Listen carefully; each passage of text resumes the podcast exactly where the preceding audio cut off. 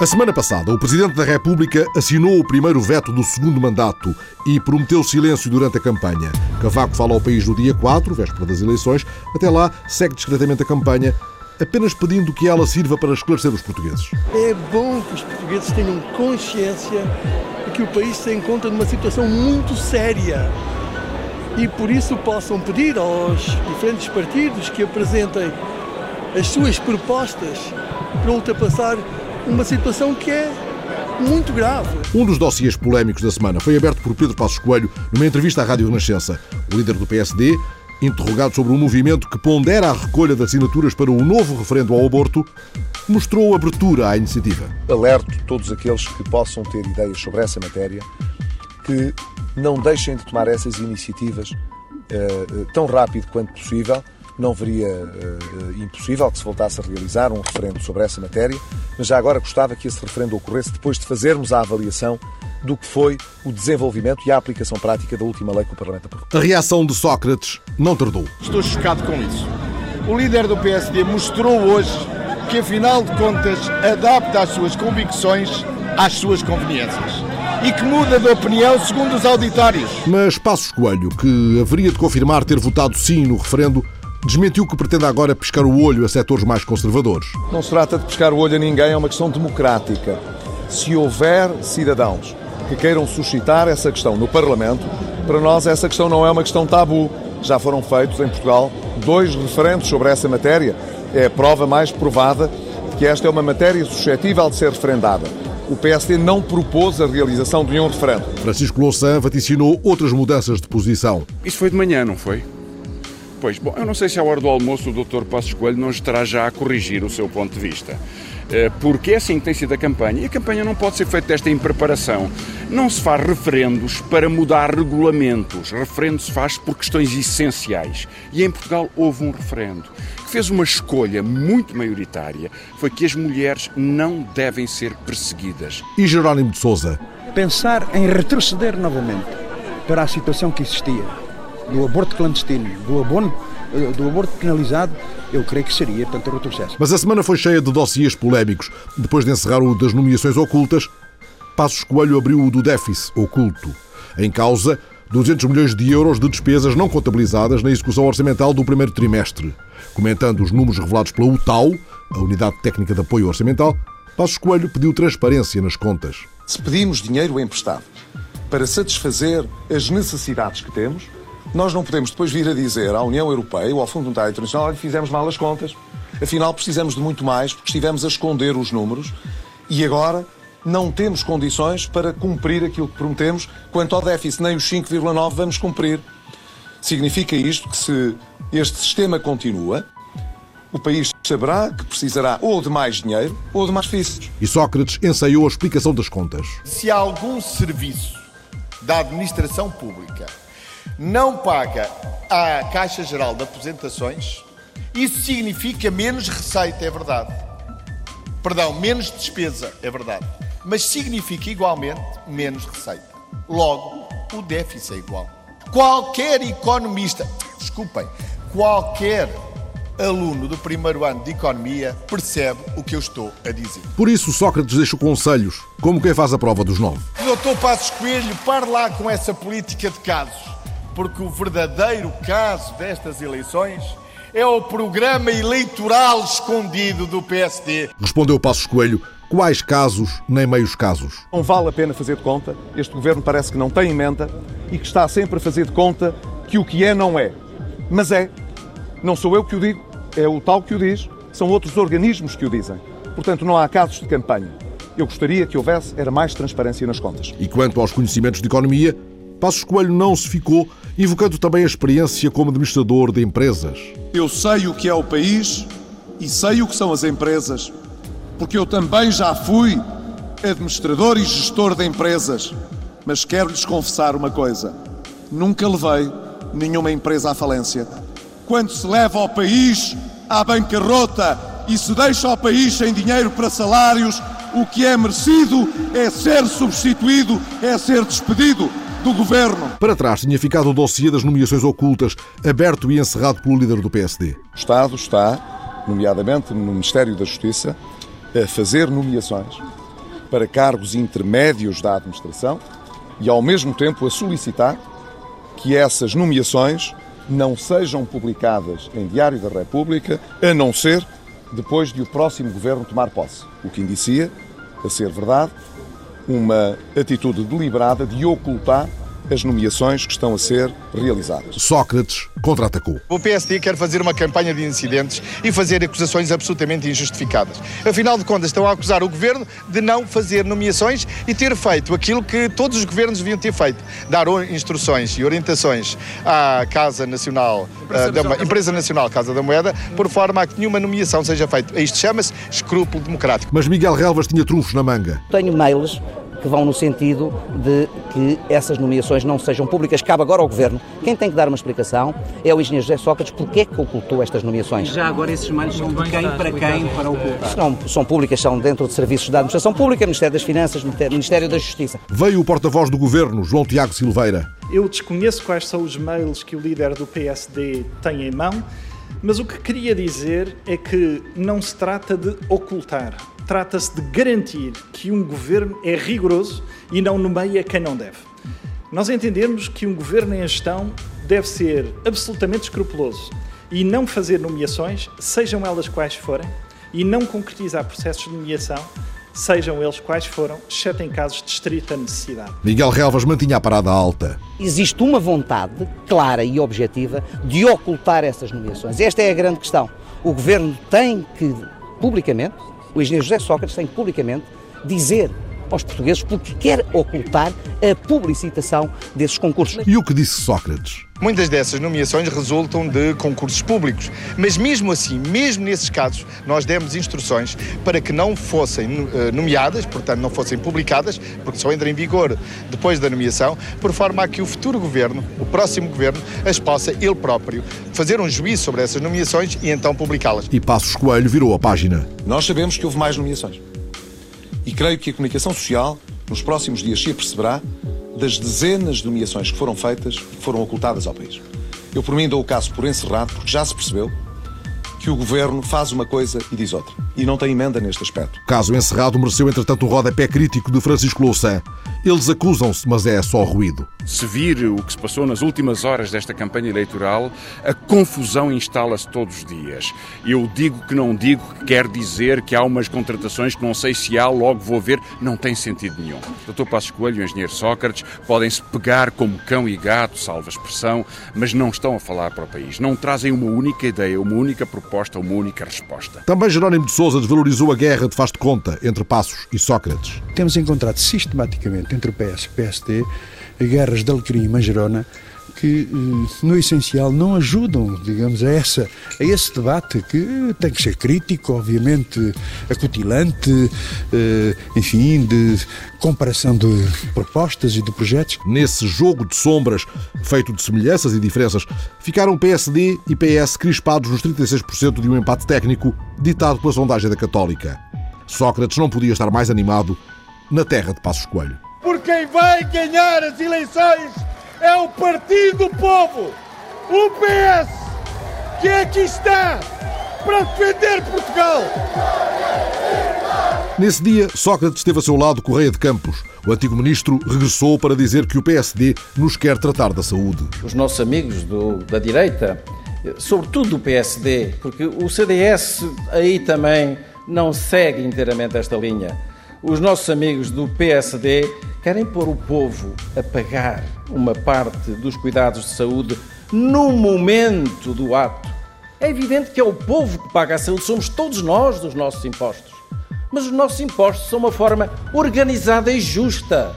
E a forma de pagamento no momento do ato é uma forma que cria barreiras aos mais pobres, aos menos informados, aos mais incultos. A semana passada, outro regresso. Eduardo Catroga chegou do Brasil. Só espero que os portugueses, até ao dia das eleições, tirem a conclusão que quem levou este país à falência não pode uh, fazer a recuperação. Isto é como se numa empresa ou numa família alguém levasse a família ou a empresa à falência e a seguir tentasse fazer a recuperação. Não pode ser. O socialista João Soares anotaria o regresso de Catroga num dos apartes mais venenosos de um acidentado comício em Faro. Mandaram-no para o Brasil e mandaram-no calar. E chamaram para o substituir no apoio à campanha do PSD quem? O doutor Dias Loureiro. Lá foi à sede do PSD. O país não pode ser gerido como foi gerido o BPN por esses senhores. O comício teve momentos de muita tensão devido ao ruidoso protesto contra as portagens na A22. O protesto mereceu, aliás, a resposta de Sócrates. Se é gente que não sabe o que é democracia, sabe, nem respeita o direito de manifestação dos partidos. Eu acho isso absolutamente lamentável, mas o que quero, enfim, é gente que a quem a democracia dá alguns direitos e que não os sabem usar. Lamento muito. E Pedro Passos Coelho teve ao seu lado em Bragança nesse dia o antigo adversário interno, Paulo Rangel. O engenheiro Sócrates governou Portugal, condicionando Portugal, condicionava os meios de comunicação social, condicionava com os subsídios e os prémios que pagava. Era tudo aquilo que nós sabíamos e que foi ao longo de cinco ou seis anos a claustrofobia democrática, essa forma de tentar espartilhar e condicionar a sociedade portuguesa. Com Passos Coelho vão estar todos menos Pacheco Pereira, acusado pelo líder de fazer campanha semanal contra o PSD. A crítica teve resposta de Pacheco. Eu acho isto calunioso. E se há lições sobre essa matéria que eu não recebo ninguém é de Passos Coelho. E vou-lhe dizer porquê com toda a clareza a natureza do, e muito menos lições de anti-socratismo. Quer dizer, é a última coisa uh, que eu posso ser sujeito.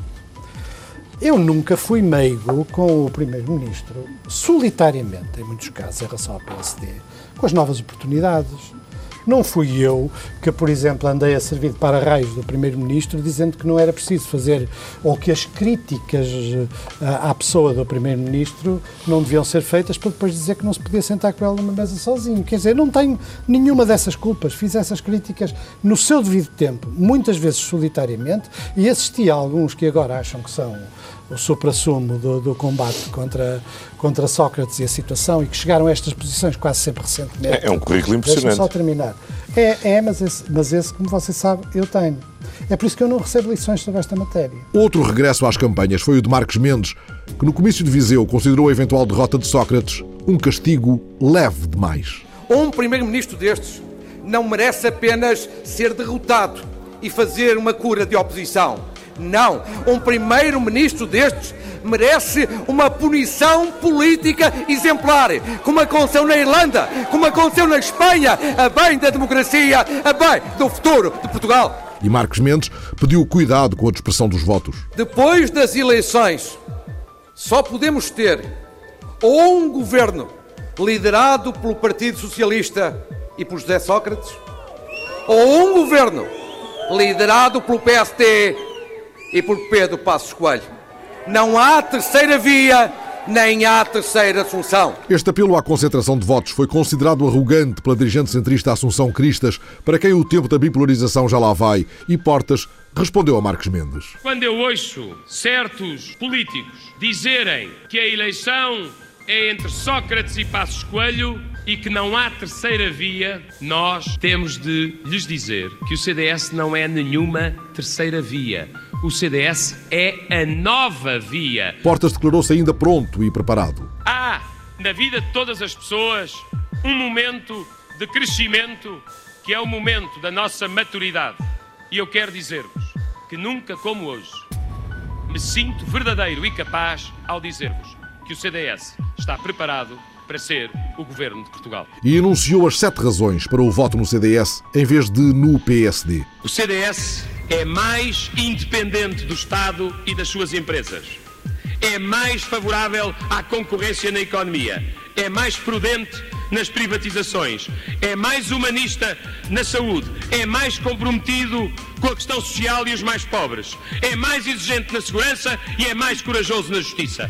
Eis sete razões para escolher o CDS e não o PSD. Estavam ainda frescas as palavras de Luís Filipe Menezes, para quem Passos Coelho é o único líder político de mãos limpas. Vieira a terreiro, entretanto, Basílio Horta, fazendo uma seleção distinta. Eu acho que a democracia portuguesa tem dois políticos com pé grande. Um é o José Sócrates e outro é o Paulo Portes. Quanto aos pés grandes e aos pés pequenos da política, veio Francisco Assis reajustar a mira de Basílio Horta. Respeito todos os dirigentes eh, políticos, respeito todos os líderes eh, partidários, respeito naturalmente o Dr. Passos Coelho. alguém que chegou a líder uh, de um grande partido como é o PSD é certamente um homem com qualidade e com capacidades. Nem acho que o debate político se deva fazer em torno de avaliar se as pessoas. Basílio Barta fala só por ele? Eu sou, tenho um grande respeito pelo Dr. Basílio Duarte, devo dizer que acho que é um grande português e um grande patriota. Mas devo dizer que, em relação a todos os, a todos os dirigentes políticos, tenho por eles um profundo uh, respeito. A minha divergência é a divergência em torno das propostas, das ideias e das linhas de orientação, e é por isso, por, é por isso que me bato. Mas ao longo da semana, no calor da campanha, nem sempre o respeitinho foi muito bonito. Passos teve de escutar o momento em que José Luís Arnaud brindou Sócrates com mais um cromo da Galeria dos Horrores. Estamos a viver um momento em que parece que o Drácula quer passar por vítima. Mas nós sabemos bem quem é o Drácula. E nas Caldas, teve de tirar o microfone das mãos de um autarca tomado por uma euforia bordaliana. Também te digo, Pedro, se Rangel derrotou Vital Moreira, ó oh Pedro, eu também te digo uma coisa. É mais fácil derrotar o Sócrates do que o que parecia, como todos estamos a ver. Eu quase Faltava só o clique. Eu quase que me atrevo, não levem a mal, desculpem, mas derrotar o Sócrates. Não era preciso o Pedro, até eu derrotava o Sócrates. Já Paulo Portas pediu às suas hostes o maior cuidado. Não deixem que as sondagens vos subam à cabeça. Eu queria avisar os eleitores do seguinte: vão sair muitas sondagens. Vai ser uma bebedeira de sondagens. Mas eu peço às pessoas que se mantenham lúcidas. Mas a semana teve ainda um dia do medo. O mote foi dado por Passos Coelho na Guarda. Ah, eu sinto que foi difundida uma mensagem de medo em Portugal. Isto é a coisa mais desonesta que eu tenho visto desde que me lembro da política e lembro-me de política desde os meus 14 anos. Nunca vi uma coisa destas.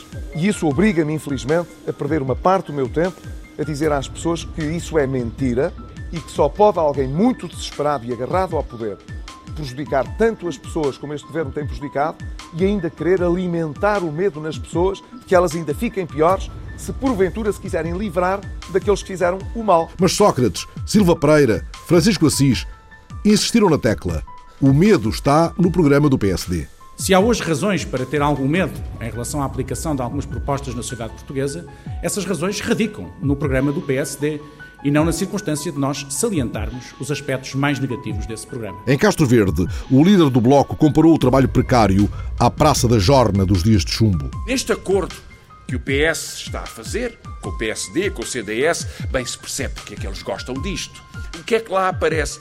Todo o trabalhador pode ser despedido. Não é preciso causa nenhuma. Não há proteção, não há contrato, não há regras. Há praça de jorna. Amanhã tu não trabalhas. Basta apontar o dedo para essa pessoa e dizer tu amanhã não existes. E Louçã anunciou a primeira proposta do Bloco na próxima legislatura. Primeira proposta que o Bloco de Esquerda apresentará no Parlamento que vier a ser eleito no dia 5 de junho é a transformação dos contratos precários do trabalho temporário e de todas as formas de precarização da vida, incluindo os falsos recibos verdes, em contratos efetivos sempre que se trate de um trabalhador que tem um imposto efetivo. A semana passada, Jerónimo de Sousa enfrentou a fúria de grupos de estudantes nas escadarias monumentais da Universidade de Coimbra. Eles contestavam o mural pintado pela CDU, considerando mesmo que se tratava de vandalismo político, como o designou o presidente da Associação Académica.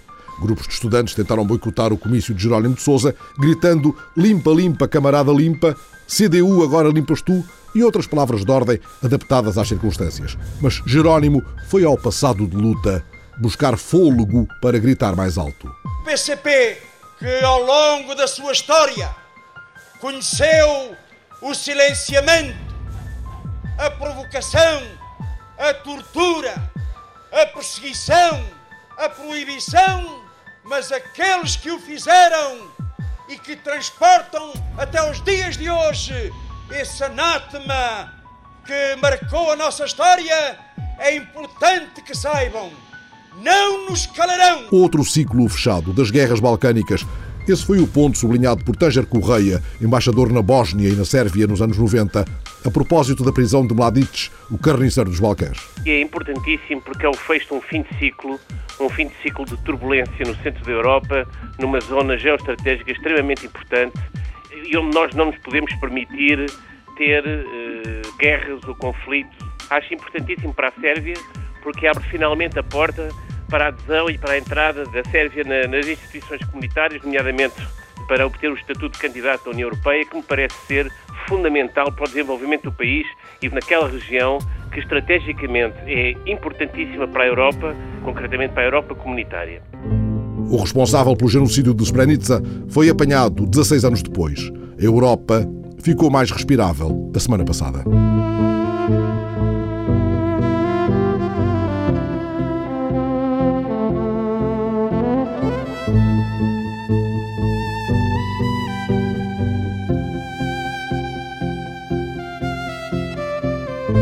A semana passada soube-se que o Centro Português para os Refugiados, considerado exemplar à escala mundial pelo Alto Comissário António Guterres, iria ver finalmente resolvidos os problemas de financiamento que o tinham colocado em situação muito delicada.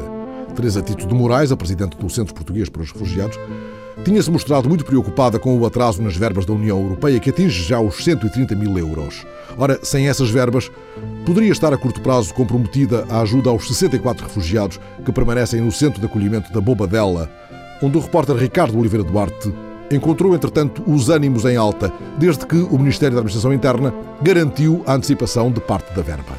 O Centro Português para os Refugiados continua, assim sendo, de portas abertas.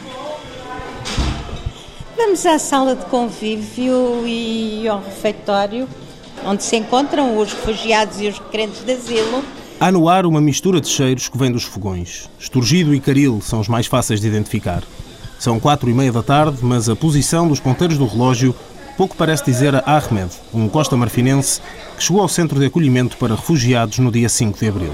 Boa tarde, como está? We are preparing food. Uh, it's time for lunch. So everybody gathered in the hall, so we prepare food. So it's a nice place, it's very good, and we appreciate it, really. Está calor e as janelas, que fazem as vezes de uma parede, vão do teto até ao chão, estão abertas para o pátio. Teresa Tito de Moraes, a presidente do Conselho Português para os Refugiados, aponta para uma sombra, elegendo assim o local para a conversa. Casa é esta? É uma casa para o mundo, é uma casa para o mundo do, aberta aos refugiados. É um lar é uma estrutura que foi concebida para preparar os refugiados que chegam a Portugal a integrarem-se no nosso país em que tem um espírito de grande solidariedade e de grande compreensão pelos drama, o grande drama humanitário que vivem os refugiados. Por isso, integração é conceito-chave. Procura ter os seus serviços todos a favor ao serviço dos refugiados, os cursos de língua de português, o apoio social, eh, serviços médicos, o apoio para o emprego, enfim, atividades socioculturais, atividades desportivas, todo um conjunto de valências que vão proporcionar esse mesmo bem-estar que nós desejamos para os refugiados, como desejamos eh, combater todos os fenómenos eh, possíveis de racismo e de xenofobia, mostrando ao povo português o que se passa dentro desta casa. É uma casa também aberta para a comunidade local. A abertura toma forma na utilização comum de espaços do centro de acolhimento. A biblioteca pode ser utilizada por qualquer pessoa, o espaço polidesportivo está à distância do pedido da chave e a creche acolhe muito mais crianças da comunidade que propriamente refugiadas. É uma comunhão que, em quase cinco anos, tem sido absolutamente pacífica e de sã convivência. Vivem aqui atualmente mais de 60 pessoas, uma autêntica torre de Babel que inclui iraquianos, nigerianos, congoleses, costa-marfinenses, entre muitos outros. O centro acolhe dois tipos de refugiados, os espontâneos e os reinstalados. Os primeiros chegam diretamente do país de origem e, por norma, ficam entre dois a três meses até que a Segurança Social consiga encontrar uma casa para eles. Os segundos, os reinstalados, já estavam noutro país, mas ou porque não se conseguiram adaptar, ou porque esse país já não os podia continuar a acolher, tiveram de partir. Ficam entre quatro e seis meses no centro da Bobadela. São essas pessoas que muitas vezes vêm com expectativas elevadas, que o vir para um centro de acolhimento constitui algum receio, que estavam à espera de ter logo as suas habitações extremamente traumatizadas, devo dizer, em termos uh, psíquicos, que manifestam um stress pós-traumático e que manifestam enfim, permanentemente uma situação de ansiedade e de pouca colaboração com. E é difícil gerir.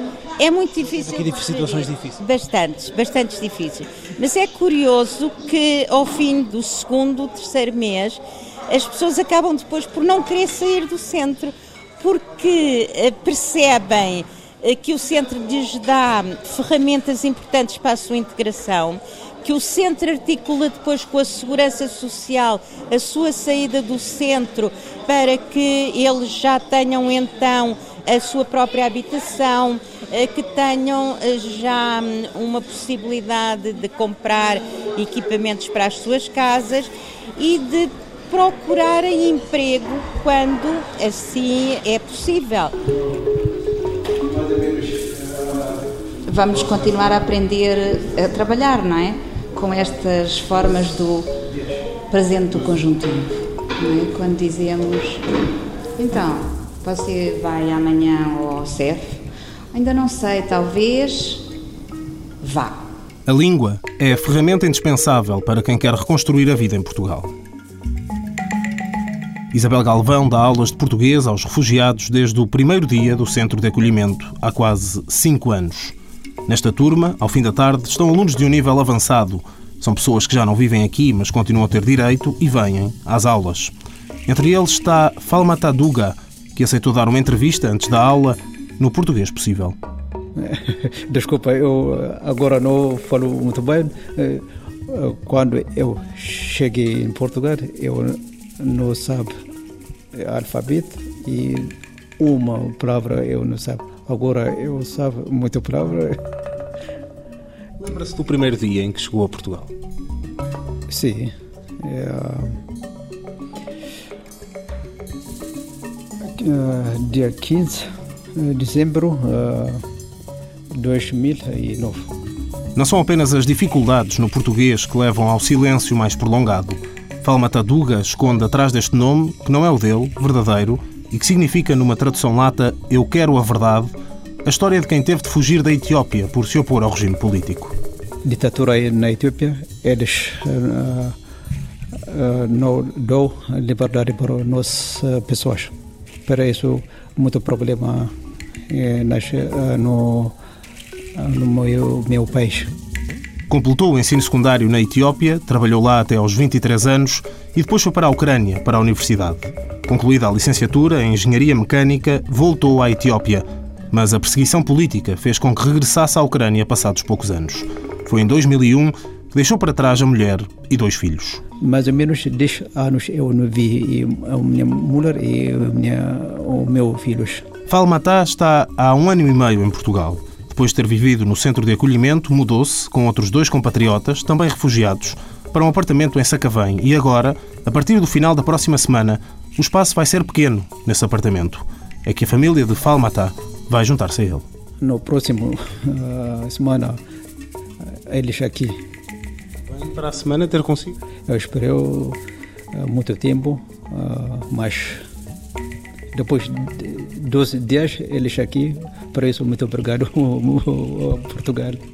Será o concretizar de um sonho que deixará este Etiúpa à beira da felicidade total. Ficará então a faltar apenas uma coisa. Eu não tenho trabalho, este é o problema. Para isso, eu aprendi língua portuguesa uh, e eu quero falar muito bem língua portuguesa e ler. Eu quero começar a trabalhar para ajudar a minha família e também outras uh, pessoas e uh, governo Portugal e também eu quero trabalhar e eu quero pagar uh, outro, uh, táxi. Sim. É a derradeira barreira que Falmatá quer derrubar, falar melhor português, a língua do país ao qual está tão grato que pretende retribuir como puder e pagar impostos é encarada como uma boa forma de o fazer. Depois, este etíope, que é um claríssimo exemplo de sucesso do trabalho do Centro de Acolhimento da Bobadela, está confiante que conseguirá o tão desejado trabalho. E nessa altura, o etíope Falmatá estará pronto a enfrentar novas barreiras, porque há sempre novas barreiras no caminho, mas ele estará menos desarmado no mundo hostil. A semana passada, numa manhã de sol, com um mar de senhoras, como diziam os cavalheiros a bordo, o veleiro Vilma soltou amarras da Marina de Oeiras. As repórteres Cristina Santos e Alexandrina Guerreiro prepararam os seus equipamentos, o gravador, no caso de Cristina, que não tarda nos vai contar a história de uma manhã no mar, a câmara de filmar, no caso de Alexandrina, que há de colocar as imagens na página online da TSF, e lá foram, na crista da onda do projeto Fame, que leva já um ano e meio de estudo e aventura. A viagem do Vilma ao encontro das aves marinhas servia para explicar também o que tem sido feito no âmbito desse projeto. Entre azul e azul, ao largo, vamos todos à vela de uma operação promovida pela Sociedade Portuguesa para o Estudo das Aves, a Universidade do Minho e o Centro de Energia das Ondas. Começa a viagem no cais da rádio. Marina de Oeiras, manhã cedo, com o sol a favor. Se o tempo for bom, chegamos a uma milha ou duas de, à frente de Cascais. Ivan Ramírez, coordenador do Programa Marinho da Sociedade Portuguesa para o Estudo das Aves, traça o destino. Está na hora do veleiro Vilma abandonar o aconchego destas águas e fazer-se ao mar, repetindo uma e outra e outra as missões do FAME. Então, vamos embora para o mar? hein? Miguel, Oi, vamos embora? já estamos. Está toda a gente. Quem é de, embarcar, faça o favor. All aboard! A sigla em inglês lê-se mesmo assim, FAME, mas não é fama que a Sociedade Portuguesa para o Estudo das Aves procura com este projeto. A ideia, financiada pela União Europeia, junta Portugal, Reino Unido, Irlanda, França e Espanha num estudo para identificar áreas importantes para as aves marinhas e assim proteger essas áreas no âmbito da Rede Natura 2000. Ô, Joana, quando somos, Muitos. temos que nos distribuir. Pois, não podemos estar aqui todos no cockpit. Ao lado do biólogo Ivan Ramírez, Joana Andrade, bióloga da SPEA, também coordena em Portugal este FAME, Future of the Atlantic Marine Environment. Mas já vamos espreitar mais de perto de que forma se prepara o futuro do ambiente marinho atlântico. Antes, já com os pés no veleiro, as instruções de Miguel Oliveira libertam o Vilma. Quando passar a proa aqui, dás-lhe um empurrãozinho só, está bem? Porra, agora! Como é que está?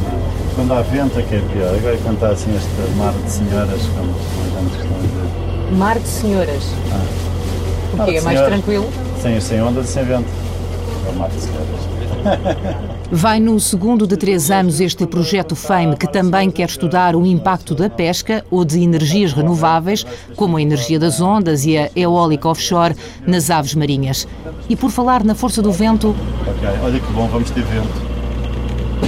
Vamos ter vento para andar a vela, que é uma coisa totalmente diferente. Alberto, vamos eh, subir a grande?